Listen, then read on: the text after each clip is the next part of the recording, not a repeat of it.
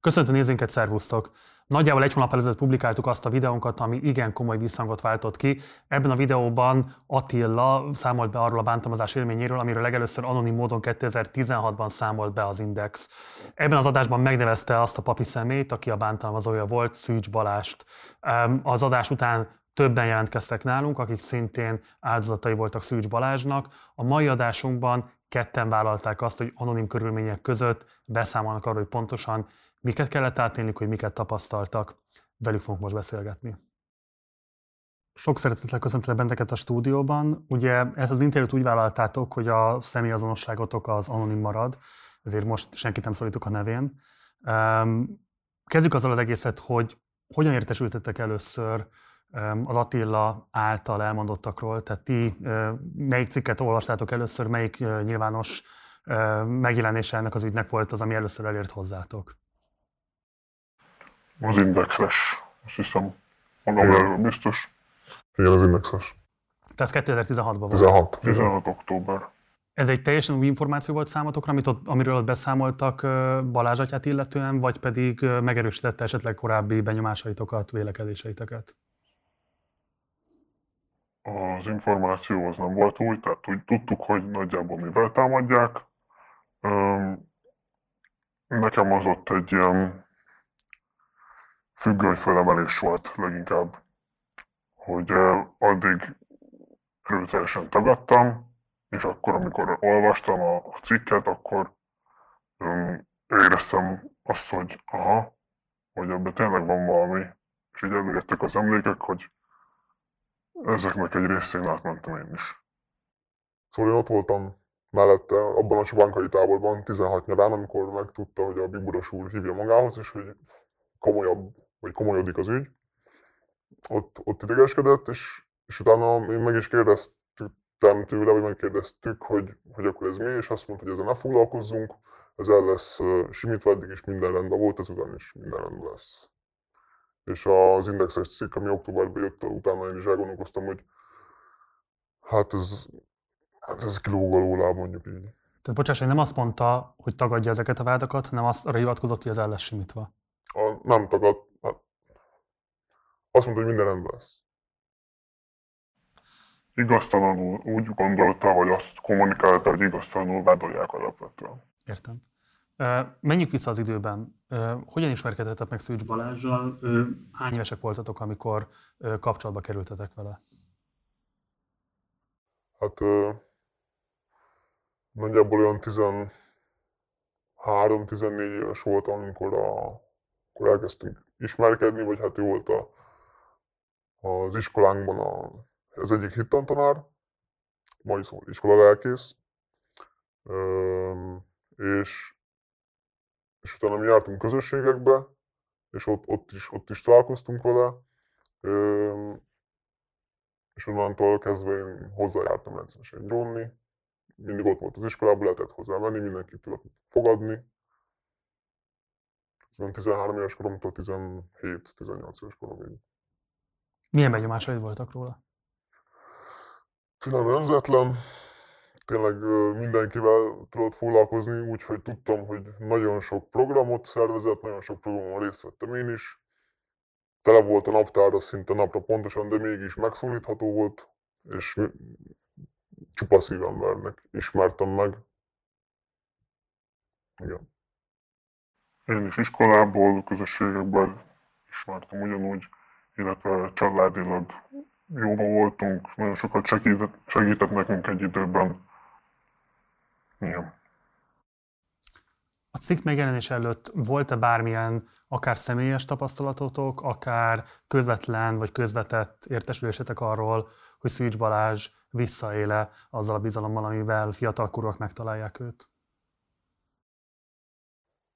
Én nem tudtam róla, és nem is sejtettem. 14-15 voltam, max 16, nem foglalkoztam ezzel. Uh-huh. Nem láttam mást, csak a, a búrát. A cikk kijövetel előtt ugye már nagyjából egy évvel elkezdődtek a, az egyházi eljárások a Balázs ellen, és ennek azért, mint hozzá közel álló ember, én láttam nyomait, jeleit. Nyilván azt tudtuk, hogy, hogy felfüggesztették a, a, a misérzését, tudtuk, hogy elvették tőle a plébániát, mm, tehát azt, azt tudtuk, hogy baj van és, és támadják. Arról is volt nagyjából is ejtés, hogy mivel, de, de azért ez, ez elég szépen kemve volt. Ja, látszott, hogy baj van. Konkrétumokat nem tudtunk. Nem is tartottátok fontosnak gondolom abban az időben. Hát azért érdekelt volna. Valamennyire érdekelt volna, de valami ilyen teljesen más reakciót vetett ki a, hozott ki az emberekből. Hogy például valaki azt mondta, hogy ez biztos valami politikai nyomás, és valaki nagyon keresztbe akart tenni a múltjából a Balázsnak, és, és hogy őt el akarják most meszelni, mert hogy túl nagy hangot csinál, és mi meg ezt úgy éltük meg, hogy túl sok jót csinál. Uh-huh. És hogy ezért, ezért akarják, mert egy, nem egy szokványos hétköz, úgymond jó értelemben vett hétköznapi plébános vagy lelkész volt, hanem tényleg nagyon sok, sok embert mozgatott, sok embert tudott mozgatni, és a hívek szerették, szinte mindenki. Ugye mikor először találkoztunk, akkor beszámoltál egy hasonló történetről, amelynek elszenvedője voltál, mint ami Attilával is megtörtént. Megosztanád ezt a nyilvánossággal? Igen, velem is hasonló volt, mint az Attilával, a, ami pocózás néven futott. Általában ilyen meghitt pillanatokban a gyónás után, amikor gyóntam, utána um, így elkezdett ölelgetni néha, pár alkalomkor, és, és egyszer még adott, minden gyónás után szokott, vagy hát szokott volt puszit adni egyik másik oldalra, és az egyik ilyen puszi az így félrement, és így az ajkamra esett, és akkor én ott elgondolkoztam, hogy úristen, akkor az életem első csókja az egy pappá volt, de ezt így elhesegettem magamba, és nem is maradt meg bennem. Ezt később beszélgettem egy pszichológussal erről, egy terápián, és azt mondta, hogy ez nagy veszély lehetett volna, de hogy bennem ez így nem tapadt le, és nem érzem magam annyira nagyon. Szóval én nem emésztettem magamat sokat ezen, hanem azt mondtam, hogy ez biztos valami véletlen fordulat volt, és aztán később az indexes cikk után, vagy amikor már tényleg laicizálták, utána jöttem rá, hogy ez nem feltétlen a véletlen műve. Amikor ölelgetett, vagy bármilyen más módon közeledett hozzád, érte olyan testrészethez, amivel te nem szereted volna, hogy ő hozzáérjen? Nem. Alapvetően nem. Az vonalamon lejjebb nem volt semmi volt, hogy fogta az övemet, vagy a, alatta a köldökömnél volt a tenyere közepe, vagy valami ilyesmi, de, de nem éreztem soha annyira kínosan magamat, vagy hát... Hány éves voltál akkor? 15. 15. És amikor jelezted, hogy ez számodra terhes vagy nem kívánt, akkor ő változtatott a viselkedésen? Mm, nem jeleztem. Nem jelezted? Ezen át sohantunk mindig vagy hát egy, egy ilyen úgymond puszi vagy csók volt, és kb. kettő vagy három ilyen vonalfogás. Több nem is. Ferid volt valamilyen közeledése? Igen, nekem valami a fiatal koromban, olyan 13 éves korom környékén, amikor nehezebb volt a családban, és sokat segített, akkor nagyon hasonló a történet, mint az Attilai, legalábbis az eleje, hogy sokat beszélgettem vele, nála is voltam, rendszeresen volt az, hogy elmentünk kocsikázni, és akkor félreálltunk, beszélgettünk, ilyenkor sokszor volt, hogy hátraültünk, de, de volt olyan, tehát olyan is volt, hogy elmaradtunk sofőr és anyósödésen, és akkor úgy indult el ez a bizalmas beszélgetés, majd abból a lelgetés, póló alatti simogatás, nyakmuszélgatás, ezek a dolgok.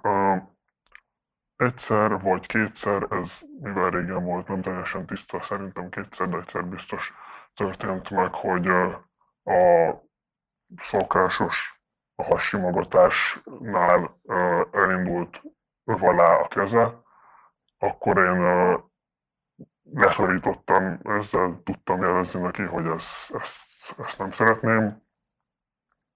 Nem jutott el nemi szervig, de, és ott ezekkel, ezzel meg is állt a dolog, tehát akkor így egy idő után így a, továbbra is tartottuk a kapcsolatot, és, és uh, sokszor beszélgettünk, ugyanígy uh, volt még izé, hasimogatás, nyakpuszégatás, de aztán szépen lassan elkopott ez az éves folyamán, ahogy, ahogy rendeződött a családi hátterem, ahogy stabilabb lettem, úgy ő is hátrébb állt az életemben. Tehát egyrészt itt sokat is segített, másrészt pedig nyilván amikor, amikor nehéz a gyereknek, akkor, akkor sebezhető és támadható. Nem gondolom, hogy ezt támadásnak gondolta. Nyilván valamennyire az lett belőle, mert ez, ez nincsen egészséges hatással egy gyerekre, de így. Hány éves voltál akkor? 13 körül. Tehát 13 éves korodban történt meg az, hogy megpróbált volna benyúlni a nadrágodba. Nagyjából igen. Azt a ti tapasztalataitok alapján el lehet mondani, hogy az egy ilyen visszatérő mintázat Szűcs Balázsnál, hogy általában hátrányos helyzetű vagy szociális helyzetében sérülékeny fiatalok felé próbálkozik ilyesfajta illetlen módon?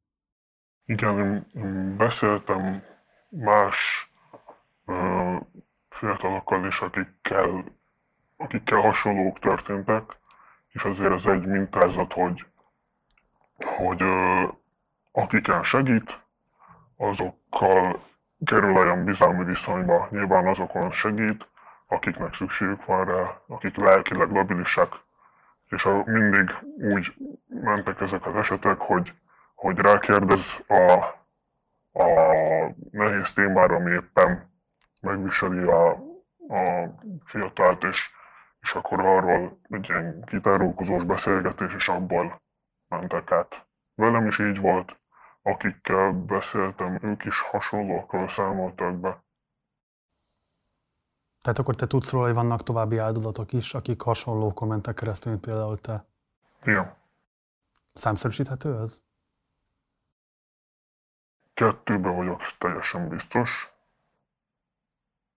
és vannak, akikről még úgy gondolom, hogy lehetséges. A te tudomásod szerint hány ilyen áldozatról lehet még szó? Szerintem ez a kettő felésben van teljesen, amit ő mond, mert amit én, mivel ugyanonnan jövünk. Ugye Szűcs Balázs kiterjedt munkát folytatott abban az értelemben is, hogy rengeteg tábort szervezett, egy karizmatikus egyénisége volt a közösségnek, a ti tapasztalataik alapján, hiszen közel álltatok hozzá, a 2010 utáni években, amikor nagyjából követettétek az ő szakmai pályafutását, hány gyerekkel kerülhetett ő kapcsolatba? Hát az, akivel élő kapcsolatot folytathatott, és tudta a nevét, és tudta, hogy honnan származik, meg hogy most Délvidék, Kárpátalja, Erdély, vagy anyaországból, vagy valahonnan máshonnan, Szerintem ilyen 2010 után 1000-1500 biztos van. Vagy több, vagy 2000. Egy-egy ilyen táboroztatás alkalmával hány segítője volt? Tehát hányan láthattak rá arra, hogy mi zajlik ezekben a táborokban? Száz környéke, meg több A segítők? Segítők, igen. igen. De a segítőknek mondjuk jelentős része fiatal, sőt nagy részt fiatal felnőtt volt, sőt voltak 17 évesek is, tehát egész fiatal kortól vonta már be a, a segítő munkába is a... Meg egyetemisták. Igen. Főleg 17 és 25 éves kor között voltak a javaki táboroztatott, például Csobánkán akár a ti személyes tapasztalatotok alapján, akár ezen táboroztatók tapasztalatai alapján, hogyha ismeritek őket, fölmerült a gyanúja annak, hogy ő ezeket az életéktelen nyúlkálásokat folytatta volna a táborban is. Amikor kirobbant az egész ügy, mondjuk 16 októberében, akkor volt pár olyan nagyon úgymond tűzhez közeli felnőtt, aki akkor is felnőtt volt, amikor ezek a táborok voltak, hogy nekik van-e valami felelősségük az egészben, és hogy nem vették -e észre, vagy láthatták volna a jeleket, és ez komoly lelkismereti gondokat okozott egy embernek biztosan, akit ismerek. Igen. És, és, és, és, és úgy fogalmazott az, egy, az ismerősöm, hogy ő látott valamit, amint hogyha papíron lát és olvas egy ismeretlen atyáról és egy ismeretlen gyerekről, akkor ö, azt mondja, hogy ez, ez erre figyelni kell, ez, erre oda kell figyelni, ez utána kell menni. De úgy, hogy ismerte a gyereket is, és ismerte a Balást is, így azt mondta, hogy ez, ez biztos, hogy nem az, aminek látszik, vagy biztos nem egy olyan jel, ami utána, ami utána kéne menni, aminek utána kéne menni. Konkrétan mit látott? Ezt nem tudom. Ezt nem tudod? Nem kérdeztem? Nem mondta. Nem is kérdeztem. Sokan mondták, hogy, hogy uh, nyilván utólag okos az ember, de amikor visszagondol, hogy, hogy ezt is látom, azt is láttam, és hogy akkor ezek fel kellett volna tűnjön, hogy, hogy uh, ilyenek voltak, hogy rendszeresen ugyanazzal a néhány gyerekkel kocsikázott a, a nehéz sorsú árva gyerekek közül rendszeresen általában mindig ugyanazzal néhány gyerekkel volt szorosabban, hogy vitt őket jobban ide-oda, mint a többieket. Tehát ezt többen mondták, akik már a korábbi években is idősebbek voltak, hogy ez fel kellett volna tűnjön nekik. Esetleg volt is egy-egy olyan pont, amikor egy kúsz megkérdőjelezésig eljutották, de, de, de azt mondták általában, hogy elvakított őket a Balázsnak a személyisége, és elhessegettek minden gondolatot, ha esetleg előjött. Ki lehet jelenteni, hogy ő tudatosan manipulálta a környezetét azért, hogy elaltassa a gyanújukat? Nem merem. Én sem mondanám. Sokkal inkább gondolom, hogy ez nem volt nála tudatos. Uh-huh. Tehát, hogy alapvetően őszinte és, és lélekben élő embernek ismertem meg, és hogyha ezt tudatosan csinálta, az egy olyan, olyan hát nem is tudom, filmes főgonoszhoz illő brutális átgondolt cselekedet, ami, amiben nem lehet élni. Tehát, hogy és, és tényleg az, az az óriási szolgált, amit mellette csinált, azzal ez egyszerűen nem fér össze. Beszéljünk mindjárt, beszéljünk mindjárt erről is, de hogy azt akkor kérek, hogy meséljetek egy kicsit többet, hogy ugye azt mondtad most te is, hogy kifejezetten árvák vagy félárvák, nehéz sorsú gyerekeknél lehetett azt tapasztalni, hogy egy ilyen közeli viszony kialakítására törekszik. Ez akkor mégiscsak egy mintázat, hogyha jól értem, amit elmondtál. Hány ilyen gyerekkel lehetett kapcsolata a ti tapasztalatok alapján?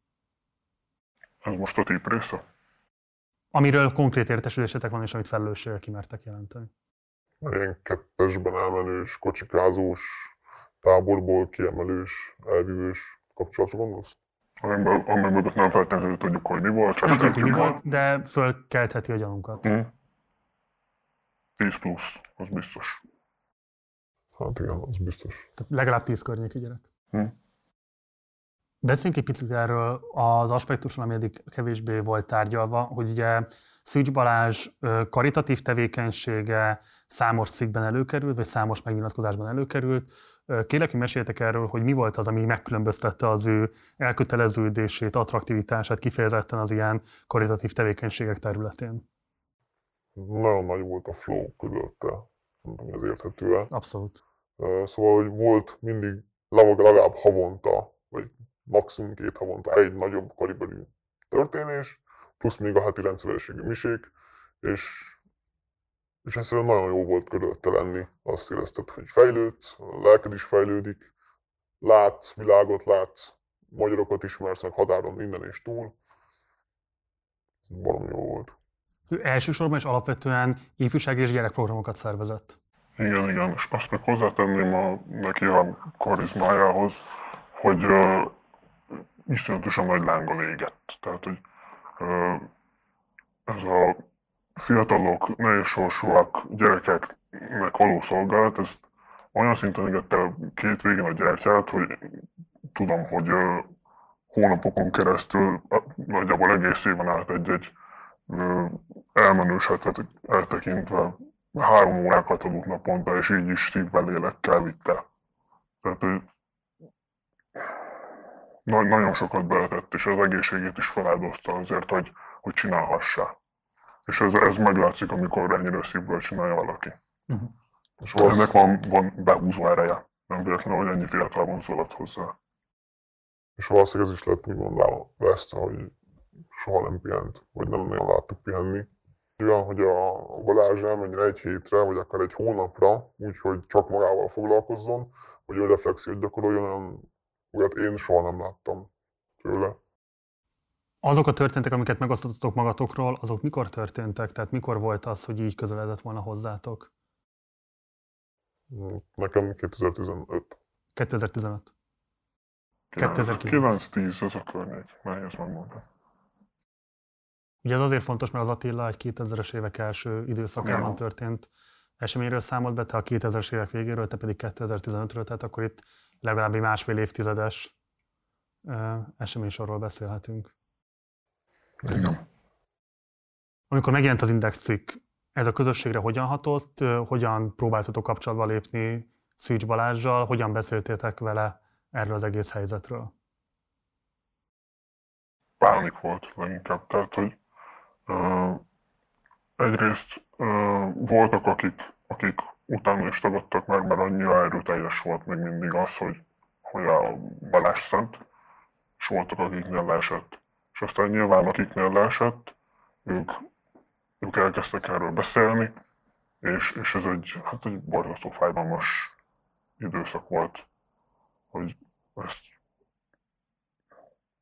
megérteni, feldolgozni, megosztani egymással. Voltak ilyenek, hogy összeültünk megbeszélni, hogy oké, okay, most mi történt, mit tehetünk. Nálunk szerintem szerencsésebbek közé tartozunk, mert tényleg tudtunk erről közösségi szinten is beszélni. Nyáron találkoztam egy emberrel, aki mondta is sajnálkozva, hogy hát kár, mert a Balázs nem kellett volna így elkaszálni.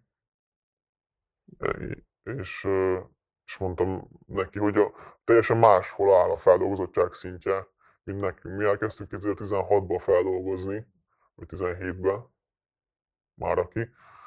De több olyan, ahol Balázs régebben volt, több olyan így lokáció van, ahol például máig is, vagy a, az Attilás videó után döbbentek rá, hogy ez valóság volt. Szóval szerintem ilyen módon mi szerencsésebbek vagyunk. Szerinted mi az, amit az egyház elmulasztott ebben a történetben, ha van ilyen mulasztása?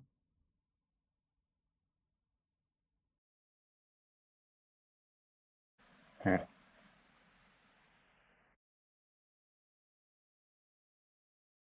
Szerintem az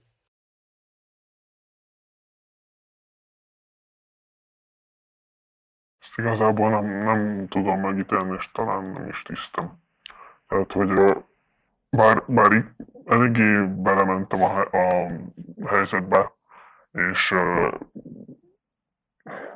azért sok mindent tudok róla, mert nyilván olvastam is, mert érdekelt így, hogy, hogy érzelmileg is érint a téma. Mm, de még így se, így se tudok belelátni annyira, hogy azt mondjam, hogy ez itt a pont. Mit tudtok róla most jelenleg? Hol van és mit csinál?